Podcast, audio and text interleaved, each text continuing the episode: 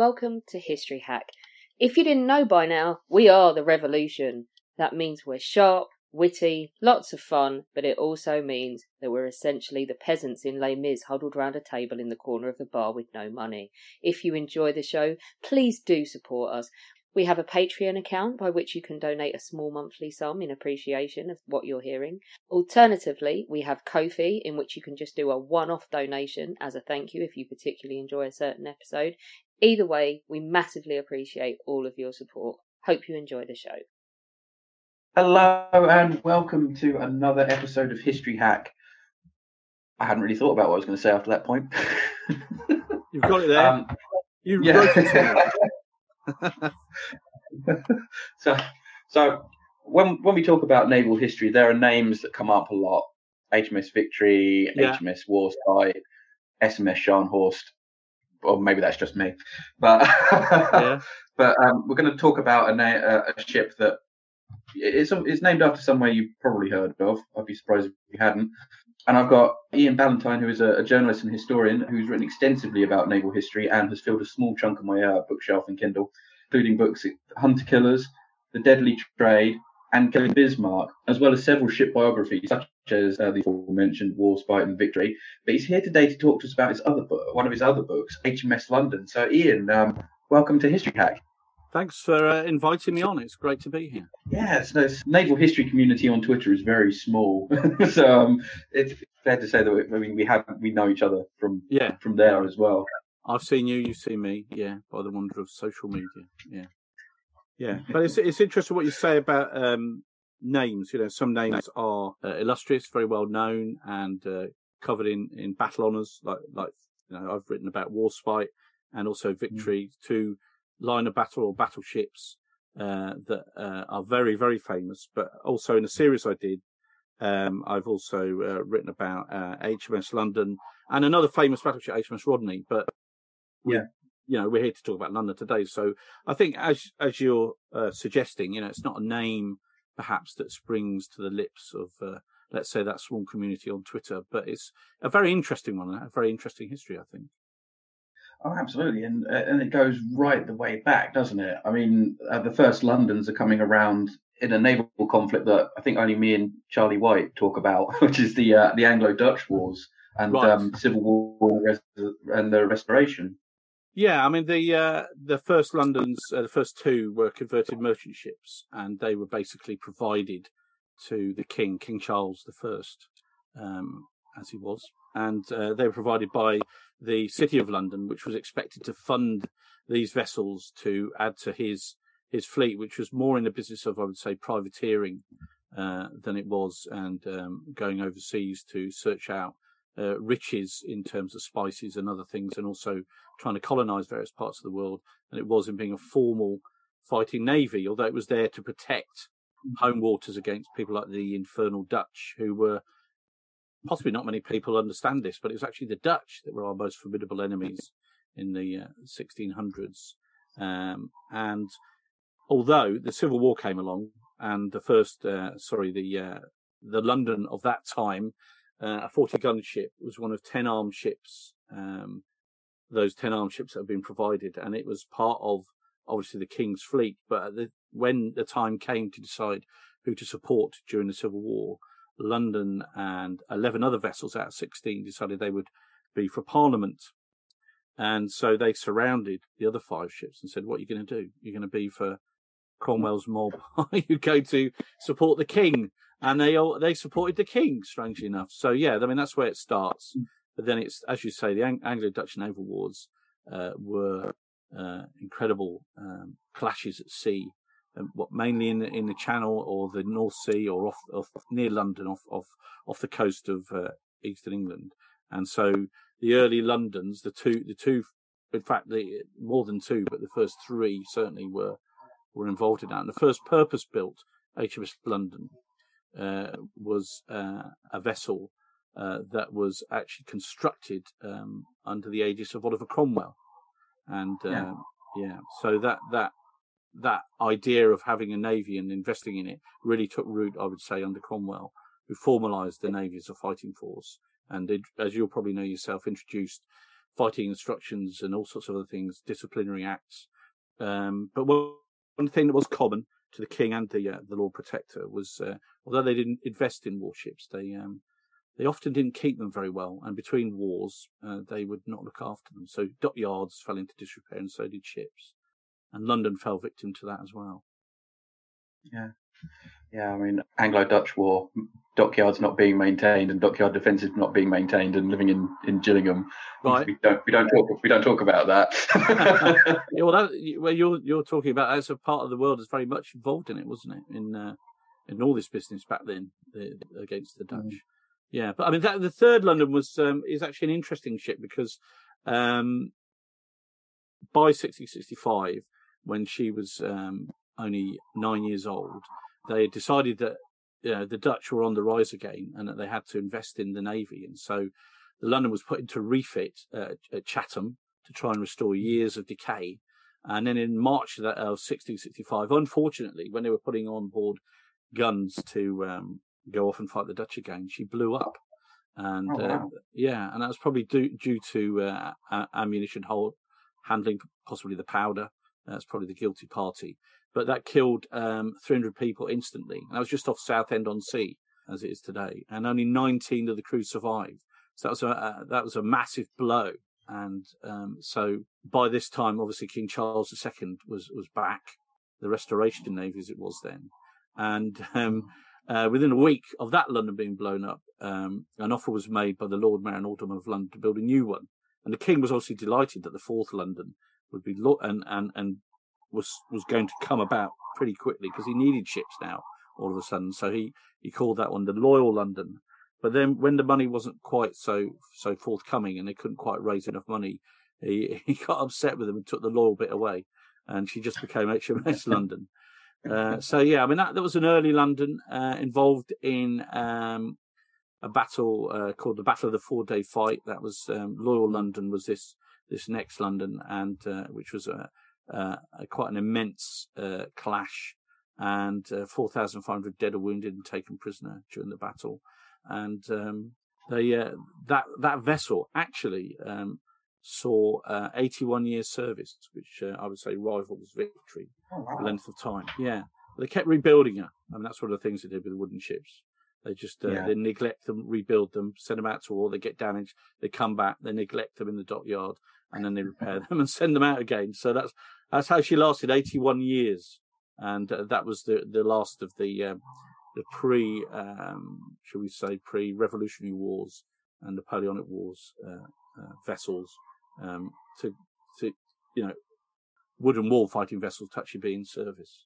From memory, we did do. I think we've done a podcast on the third London explosion. I have yes. to go back through uh, yes. through our back catalogue. I believe we have done one on that one. I, I don't think I was on that one, but I, I, do remember it being done. I think again that was Charlie because it was uh, Stuart Navy. Yeah. But, um, yeah. Well, I mean, one of the things that yeah I did for the new the new paperback. I'm going to do a, a, a book um, bit of book PR here, but one of the things I did for the new paperback of HMS London, because I wrote the book originally in the early 2000s and it was hmm. published mm. in 2003, but um, when we were in uh, lockdown, when you know during that cursed pandemic, I, I said to Sword Books, it's worth updating uh, the HMS London book because there's going to be a new HMS London, which will be a anti-submarine frigate in the uh, in the yeah. 2030s, and and also the turn in uh, our history uh, the, from the end of the Cold War back to confrontation with Russia and, and also a rising China. Uh, I thought that it was quite fascinating for me because the, the, London of the Cold, the latter Cold War, the end of the Cold War was one that I went to see uh, aboard, and it was quite fascinating to think that that vessel, which is now a Romanian warship, was decommissioned from the Royal Navy in the late 90s and then bought mm. by the Romanians, is now facing the Russians, uh, as is the Royal Navy, in an aggressive sense. So the the the the end of the Cold War, which uh, we'll come to later, which the last HMS London played a role in, that's all come full circle. So I said we ought to do a book that gives it a, a different intro uh, and then some reflections at the end on uh, the way the new London will, will be back in a, an, a new Cold War and a confrontation with China. Uh, and, but also I wanted to update other elements of the book. And so one of one of the things I did was do an appendix on the the the, uh, the London that blew up off Southend on Sea, uh, because I got in touch with the um, perhaps you had them on your, your podcast. I don't know the archaeologist divers that were going down there. Yeah, I'm trying trying I'm rapidly trying to Google who we had. I remember vaguely. Yeah. Well, I talked to a guy called Steve Ellis, and he and his team uh, from uh, about 15 years ago started diving on uh, HMS London, the one that's off Southend, and trying to recover artifacts because there's going to be a museum in Southend on Sea. That was the plan. And um, so he and his uh, team went down there, brought all this stuff up, and um, but the most uh, dangerous thing they discovered, uh, the most interesting thing they discovered, was a World War II German sea mine, which had uh, really? yeah, which is reckoned had been dropped um, off Chatham. Uh, and you have to forgive me, I've been to Chatham, but my geography is not brilliant. But it was dropped off Chatham and somehow, or dropped in the wrong place, and ended up in the wreck of uh, Oliver Cromwell's HMS uh, London. And so when Steve and his comrades were down there looking around in the silt and the mud, you know, um, they found this parachute mine. And so they um, had been working for ages on this and didn't notice it. But once they found it, they called in the, the Royal Navy and they sent a team of explosive ordnance disposal experts. And fortunately, they, they got rid of it before it blew up, you know, and killed somebody or destroyed what was left of the wreck. So that, that was a, a close call uh, that actually happened uh, shortly before, if my memory serves me correct, it's, it's all in the book, uh, shortly before the um, the pandemic. So I don't mm. know if you, you discussed that, but that was quite a quite an interesting turn of events. Yeah, I'm going to have to go back and listen to the old episode. Yeah. It's been uh, yeah. it's been quite some time, yeah. um, and it, it was uh, with David Davis. Right. Um, I haven't got the date or the thing. No, but, no. Uh, yeah, yeah. I'll, I'll, dig it yeah. we'll edit this bit out, but I'll send you. I'll send you the link. yeah, yeah. But it's, it's it's interesting to think that um you know that um belatedly you know we we think as you said earlier about talking about names we think about um Victory and other ships and not the London, but actually the London's um artifacts, the treasures that um that wreck you know off uh, Southend is is uh, yielding for this museum will actually be quite astonishing. And it would it would have been a pity if it had been blown up by a a sea mine. But there you go. We managed to avoid that. But um, yeah, so the London that we we talked about there uh, that had 81 years service uh, came through, you know, the Anglo-Dutch naval wars and actually survived uh, until 1747, uh, which is quite extraordinary. Um, was um, the last of those uh, pre, uh, I would say, Nelsonic Navy Londons, and and the next one was originally a 90 gun ship and then a 98 gun ship uh, built at Chatham, actually alongside yeah. HMS Victory, and commissioned, uh, sorry, not commissioned, authorized for build uh, in 1758. So built alongside Victory in the same year of Nelson's birth. And then that vessel's uh, story uh, spanned quite a bit of the, uh, the Revolutionary Wars, the War of Independence, the American War of Independence, first of all, the Revolutionary Wars, and the what we call the Napoleonic Wars. So that's the next one. That's the. Uh, yeah. I try to keep track of all the numbers of these ships. So the fifth London. Because she, because um, she goes from Chatham to the Chesapeake and has. Yeah. Yeah. Not directly, but she ends up at the Battle of the Chesapeake, which yeah. has um, unfortunate repercussions for uh, one of my heroes, General Lord Cornwallis. Right. And it, what you you're you're big into the um, what the siege of Yorktown and things like that, are you? Or? Kind of. I, I weirdly I went to Cornwallis Secondary School, Right. Um, and then um, I've ended up living completely by coincidence. I now live on Cornwallis Avenue. so, that's coincidence. So you're telling me? yeah, yeah, yeah, It was to be honest, it was the first flat that came up when I had to move out. So, uh... and do you think that was a good a good sign for um for for you for the future? I must have that flat. it's, got cool. What is uh, yeah, I think it, I think it was um syn- young synchronicity. But yeah, yeah, well, yeah. The, the Battle of the Chesapeake. It's, yeah. It's a massive problem for the for the Royal Navy, isn't it? Yeah, yeah. It was. It's strange. Um, uh, London HMS London, uh, the 98 gun ship, obviously got the battle honour, um, Chesapeake, uh, but it wasn't that battle of Chesapeake. Uh, the one that's on the battle honour board, the one you're talking about was the later one. So there were two, and and so yeah, you're right. Uh, London uh, in 1780 was the flagship of Rear Admiral Thomas Graves, who was appointed the commander of the North American station. And you know, uh, as you know well, but maybe I'll just give a few details on it. There was at the time, you can correct me if I'm wrong here, because you're probably a, a, greater expert than I am. But were, the British land forces were split into two armies. One was based around New York under Henry Clinton, and the other in Virginia yeah. under your your great hero uh, Cornwallis. And Sea was the link. well, maybe not your hero, but uh, a fascinating character. Uh, Sea was the vital link, uh, as it is so often in uh, in this period. It happened in the Peninsular War as well. When when the Royal Navy, aside from fighting uh, the French or the Spanish or whoever at sea, uh, does a kind of logistical link, taking troops and supplies and preventing the enemy from getting troops and supplies, and in this case, mm. siege guns into uh, into the Chesapeake to help uh, the American rebels and French, French forces there besieging Yorktown. Yeah. So basically, uh, what was happening was that um, the Royal Navy, with its uh, North America fleet, was trying to stop the French from reinforcing the siege forces at Yorktown, who had the uh, um, Cornwallis's troops bottled up. So they were supposed to dominate uh, the Chesapeake uh, Chesapeake Bay and stop uh, the French being resupplied, etc. And so there was a battle in March 1781, and that's the one that provides the battle honour that the London HMS London is proud of. And so there were seven French ships that were carrying a couple of thousand troops that they were going to land to reinforce the American rebels. But uh, Graves and his vessels managed to stop that uh, happening, and the French withdrew to Newport. Um, and uh, so they weren't going to give up. So they reinforced their fleet. They brought up ships from the Caribbean. They got ready. Mm. They had siege guns. They had troops, uh, and uh, so they they tried again and again. Uh, the British under Graves tried to stop them.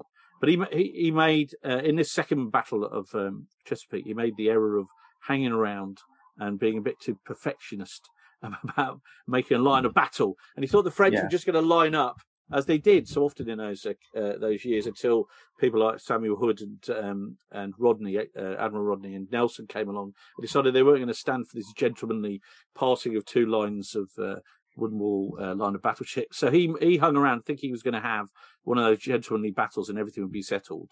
And in fact, uh, he took too long. So when they eventually clashed with the French, uh, they made a, the two fleets made a V shape, and the French and the the enemy, the British enemy, the French, were able to concentrate more firepower at the head of their line, and so the London tenth in line of the British side had uh, guns knocked out and twenty casualties, and the damage wasn't too great to the British, and the French withdrew, and then the British went went away and made the error of. I mean, you can correct me if I'm wrong here, but they, I mean it's in the book. But I mean, they they, they withdrew yeah. from the bay. They had a council of war, and then they went back to New York to to get repairs, etc. And and in the meantime, the um, uh, the French got in. Just to sum up, there's a better account in the book. Got in with the troops, the reinforcements, uh, with the uh, guns, the siege guns, and other uh, uh, supplies, etc. And basically defeated the British at Yorktown. So by the time the uh, by the time the London and uh, Graves and the fleet came back. All was silent. So is that a, is that a fairly potted summary of it? You think fairly easy one? Yeah, yeah, yeah. Because I, I, know Cornwallis was constantly writing to Clinton saying, "And where is the navy? When are you sending reinforcements? When are we getting right. out of here?" And Clinton kept saying, "Yeah, well, we're working on it." Yeah, we're working, on, it, working yeah. on it. Yeah. And then the Royal Navy turned up and everything, the the, the, the French had gone because Cornwallis had had to surrender. Yeah, I mean, it's um, I think people look back um, at the major successes of the Royal Navy in the Wooden Wall, the Age of Fighting style, and there are many. And uh, normally, and most of the time, would have have the upper hand or the edge. Uh, but it did suffer reverses, defeats, and cock ups. And that was definitely a cock up. And I mean, you could call London the ship that lost America. It's probably going too far because she was Graves' flagship.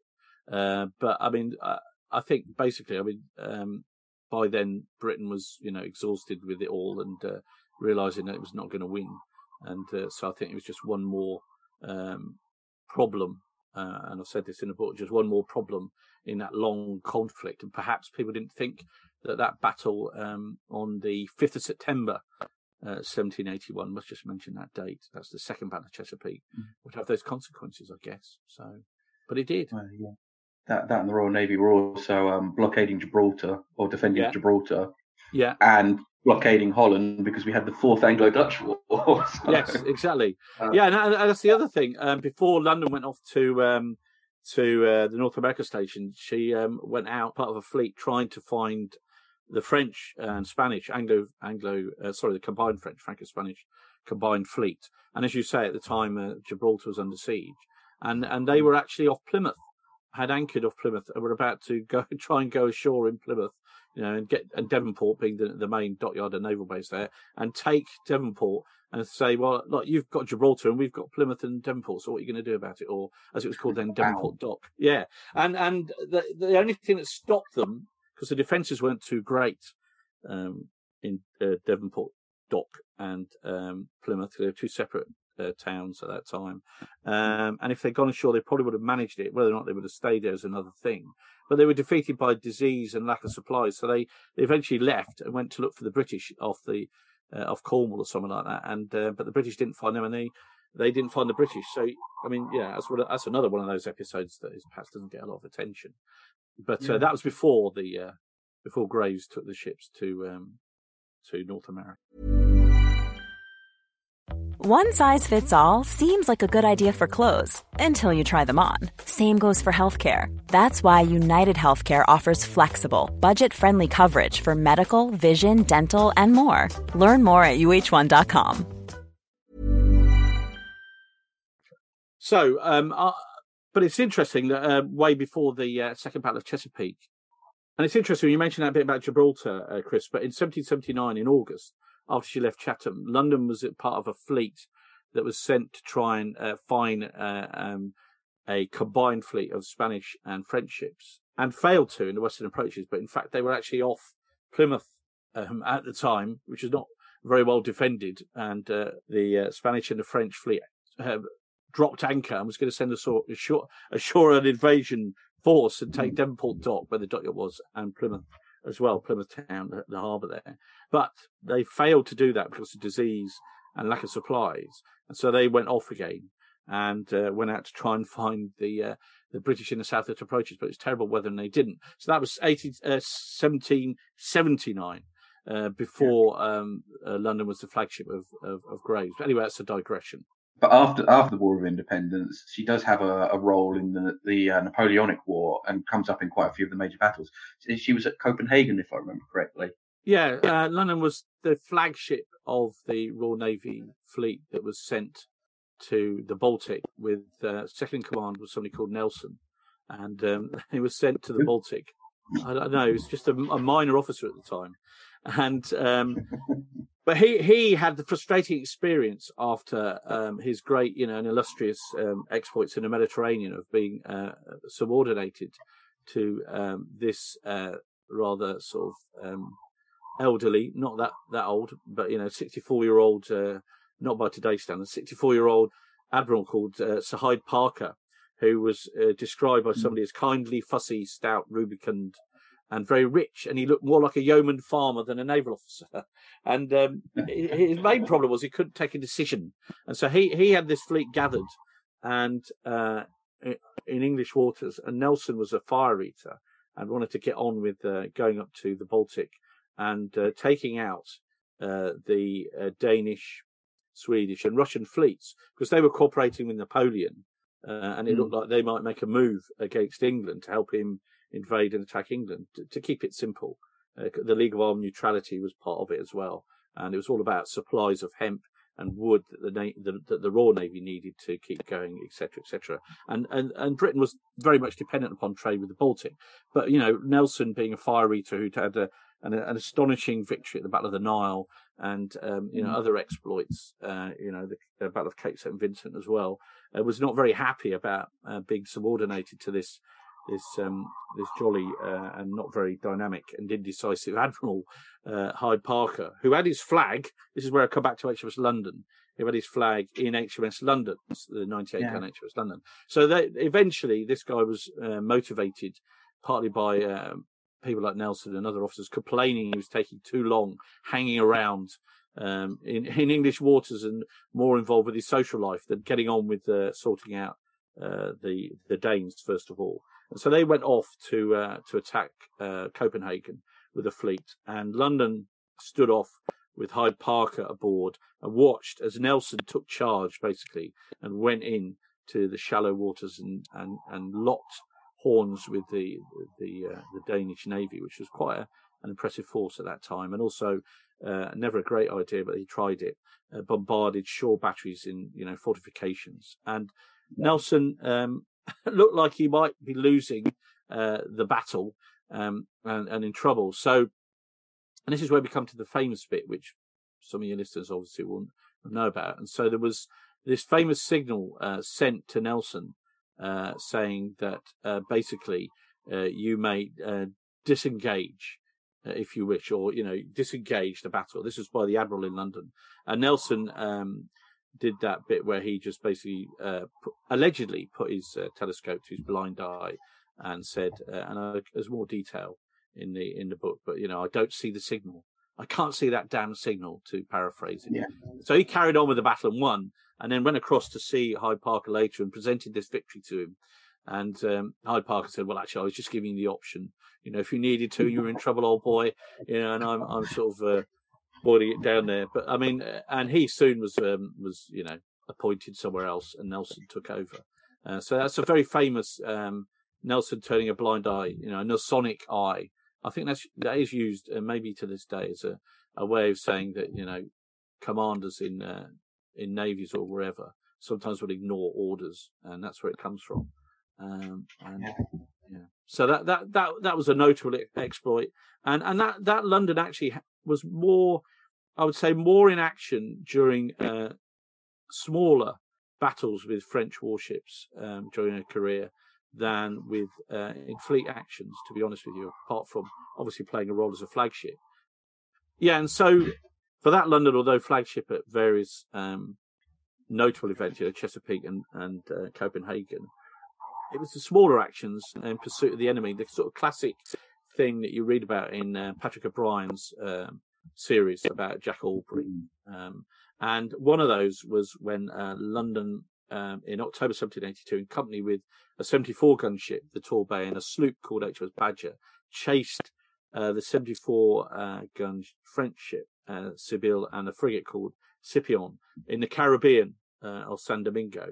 And it was a running fight that went on um, for hours and hours from the early early part of the, the day right into the night. Uh, and London sort of hung on tenaciously and yawed as she pursued Scipion to to present a broadside and attacked um, the French ship uh, with all all the firepower. But and this is the thing I wanted to mention because I wouldn't want people to think that the HMS London of the Napoleonic Wars didn't see a lot of action or suffer at all. But uh, uh, uh, Scipion managed to rake London, and, oh, yeah, and and and in the night, and that killed a hundred men. So as you know, uh, that amount of you know Scipion managed a broadside right the way through the weak stern of uh, London. You know the carnage would have been mm. absolutely unbearable and terrible, catastrophic. So that was one uh, bloody fight in 1784. But then uh, she had another action against the Marengo in 1806, which was um, off the Canaries when the Marengo, the Marengo uh, 74 gun ship was coming back from commerce raiding in the Indian Ocean in company with another ship, the Belle Poule, 40 guns and they thought they'd come across a convoy uh, that they would pounce on, but in fact, it was HMS London, along with the 80 gun Foudroyant and a 38 gun frigate, the Amazon. And so, and there were five more British warships coming up. So the, the French, sort of, uh, to their misfortune, bit off more than they could chew. And that was quite a, uh, uh an amazing running fight. And it was, the battle started at 3 a.m. in the morning and it just carried on. Um, and in the end, the, the, um, uh, the uh, the Amazon chased down the Belle Poule and the Marengo uh, was surrendered. And, and in that earlier mm. fight with the Scipion, in fact, the Scipion was uh, ran out of powder after raking London, and then was chased uh, the following day and tried to find shelter in a bay uh, in a Caribbean island and ran aground, and that was the end of her. So uh, those sort of actions um, for that London, that those two actions were were more the sort of um, pulverizing uh, Jack, Jack, Aubrey uh, kind of uh, story for that ship. Anyone who's seen me on Twitter knows that I'm constantly going on about, and I don't like this word, but pre-dreadnought battleships. And we get another, we get a, a modern HM, I'm going to say modern, modern yeah. HMS London, which yeah. is actually the lead leadership of her class in, in the late Victorian period. And they go into the First World War, and everyone goes on about how pre-dreadnoughts are obsolete, and oh, they're not going to do it. But actually, pre-dreadnoughts do a hell of a lot of fighting, and yeah. HMS, in fact, more fighting than dreadnoughts do. There, I've said it. Yeah, no, no, you're, you're, right, you're, right. You're right. Yeah, yeah, yeah. No, absolutely. Um, but, yeah, and our, our London actually has quite an eventful career in the First World War, doesn't she? Yeah, I mean, this was the the eight the eighth London. You know, uh, there's some dispute about how many Londons there are. I mean, some some say thirteen, some say twelve. The next one is going to be the twelfth one. So this one was the eighth one, um, in my book anyway.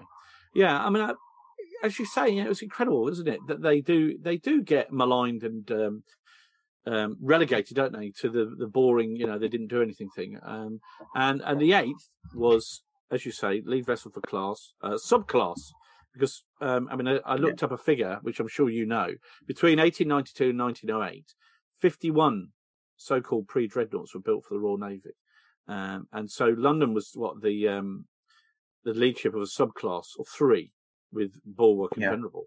And I mean From when I yeah class. yeah, and when you think of of the fact that with um, Dreadnought herself coming along in 1906, the ship that supposedly made the all these other vessels, these uh, battleships, um, obsolete, and uh, and then led to another fleet, uh, the the um, the um, what should we call them? The superstars that people like to talk about most, the uh, the super dreadnoughts yeah. and the the dreadnoughts themselves.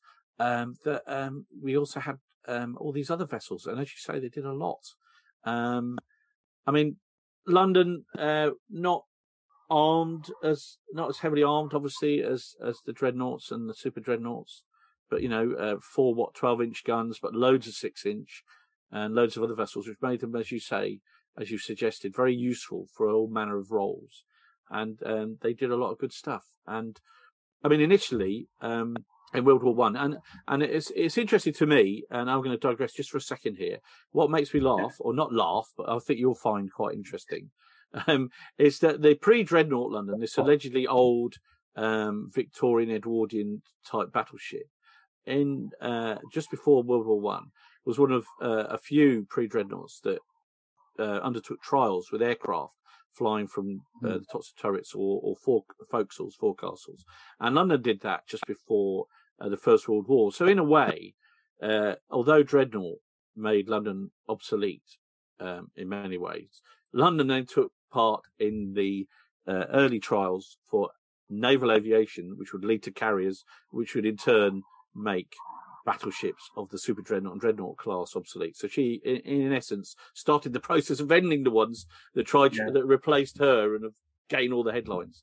But as you say, they did a lot, and and London uh, was in the Channel Fleet to begin with, uh, which was uh, off, which was either at Sheerness um, or down at uh, mainly down or down at uh, Portland, and their their job was to basically one of the one of the jobs was if the uh, German high seas fleet came south was to sacrifice themselves in some sort of mad uh, attempt to stop them, and so uh, they did a lot of exercising and sometimes too sometimes too much. And there was a famous incident on New Year's Day, 1915, uh, when London was in company with other battleships, pre-dreadnoughts of the um, of the Channel Fleet, and U-24 uh, came along and uh, sank uh, the Formidable, which was actually sailing. Yeah. This was off uh, off Dorset, and so that was a big, big shock to them. And of course, an even an, an even bigger shock, or a, an earlier shock at the end of 1914, was the the blowing up of HMS Bulwark, and that was a thing as well during World War One, wasn't it? People's ammunition blowing up, ships' ammunition. Yeah. Um, so yeah, they're all yeah. buried across the road from me. Are they what from the Bulwark? Yeah, well, I've, yeah, I've got. Um, I'm pointing out the window. No one can see this, but uh, I live next. I live opposite Woodlands right. um, Cemetery, um, yeah. and they've got all the sea. They've got most of the. They've got all the ball. Well, I say all the ball. What they could find. Um, yeah. Of, yeah. All buried there. Yeah. Yeah. I mean, that happened on uh, 26th of November, and, and and as was quite typical at the time, uh, 26th of November 1914, and as was quite typical at the time, spies and saboteurs were were uh, suspected, and it wasn't the case. Yeah. It was. And and and uh, one of the key players, if not the key player, I've got in the book uh, about and which gave uh, amazing insights into life at sea in a pre-dreadnought uh, in action was um, a midshipman Charles Drake, who um, who who was uh, assigned to London and went there at uh, you know as soon as war broke out and stayed with London for years. And he he he, he gives an entry where he says that um, uh, 26th of November in, in his midshipman's journal, he says at 8 a.m. HMS Bulwark blew up, being completely destroyed by the explosion. When the catastrophe occurred, I was reading a signal exercise, I think he means book, on the port boat deck and had my back turned to the Bulwark, who was our next astern, so right behind the London. And he says, I hmm. experienced a, a slight shock coupled with a blast of hot air, and on turning saw a vast flame as high as the main truck around which thick smoke was forming, and he could see debris in the air, and and then there was uh, another uh, more explosions. And he said later, having gone out to pick up the dead in a small boat uh, from the water, uh, that uh, and he was a he was a witness at the inquiry as well that was held um, mm. aboard HMS London. That they might have kept the finding secret, but he thought uh, he confessed that he thought um, you know, it, it, wasn't saboteurs and it, and it was probably negligence as against enemy agents. And, and yeah. that would be somebody tossing a cigarette down a, an ammunition hoist or being otherwise careless. But, um, anyway, yeah, I mean, having survived or seen that, um, and then, uh, Dodge being sunk by a, a U-boat, uh, off Dorset, London went to the Dardanelles, you know, hard-working mm. vessel sent there. And that, that was, that was a, um, a part of the war that claimed quite a few pre-dreadnoughts to, to by U-boats, sunk by U-boats, but others were um, claimed um, by mines or, or damaged or um, sunk by mines. And the French were there as well, of course, with their their equivalents. Um, and um, London was expected to uh, go on bombardment runs down the Dardanelles to try and help clear away the guns, um, the Turkish guns that were along with mines, preventing the Allies from getting through to Constantinople and taking Turkey out of the war by bombarding or and or capturing Constantinople, and that then would free Russia uh, to receive uh, reinforcements and supplies, but also export stuff as well and keep Russia's war um, going against the Germans. And that was very much in the Allied um, favour because they wanted to break the stalemate on the Western Front, and they thought if they got through and took Russia out of the war, then that would uh, perhaps help um, divert the Germans. Um, I mean, I'm simplifying it, and so I, yeah. I think yeah, because I think people don't quite understand what Gallipoli was all about, do they? Or the Dardanelles? They they kind it's all a bit mysterious to them, isn't it? Yeah, yeah. Everyone gets sort of. Uh, um, gets hooked up on like Anzac Cove and the and everything, but they don't. Yeah, the whole reason for us being there which was that Churchill hadn't learned anything from history because the Napoleonic Wars they tried it and it went badly. But if they'd knocked Turkey out of the war, the British would have got the oil from um, Mesopotamia. Right. Turkish armies that were holding the Russians down in the Caucasus would no longer be there, and the Russians could then all concentrate on the main front. It was, it was mass. It was a massive, massive endeavour. And yeah, to quote um, Darkest Hour, if it actually worked, it would have been a serious operation. But, yeah. And I mean, they didn't. I mean, at that time, when we think about amphibious landings now, and there's amphibious ships, you know, landing ships that can disgorge troops in landing craft, and um, and also um, armored fight, you know, amphibious armored fighting vehicles, etc., etc., and you know, assault carriers. That's the modern navy. But this was um, early days, pre um, pre all that, and so London actually was one of the vessels that landed uh, Australians um, at, at Anzac Cove and they used their own mm. boats, their own small boats, with, with the, the, the troops packed into them uh, in late April uh, 1915, uh, and um, and you know midshipman Drake and others actually saw uh, this this happening, and uh, they they did hope they'd get um, an element of surprise when they went ashore, uh, but they didn't. And as soon as the enemy saw them, they opened fire with machine guns and rifles, and then come the daylight, the the artillery started in and so that became quite a desperate fight for a toehold there. And London stood offshore and did her best with her own guns. But the the thing that was re- remarkable for its, I would say, incompetence, but lack of foresight, um, yeah. was the, the the care of the casualties. You know, and so midshipman Drake is being sent, and other midshipmen and other young officers are being sent in in their boats uh, amid the shrapnel and, and the bullets to to evacuate Australians, uh, and of course all, all, the way along because we mustn't forget the New Zealanders there, the British, the Newfoundland mm. troops, the French, all on French, all yeah. of these massive landings. But you know, obviously, we just talk about Anzac Cove, and he was absolutely um, horrified by the fact that they had very few hospital ships, which when they were full would then go back to Alexandria. Not many of them would come back, and there were lots of casualties being treated aboard. Again, another role for the pre-dreadnoughts, with with not much mm-hmm. medical care for them aboard the pre-dreadnoughts and other vessels.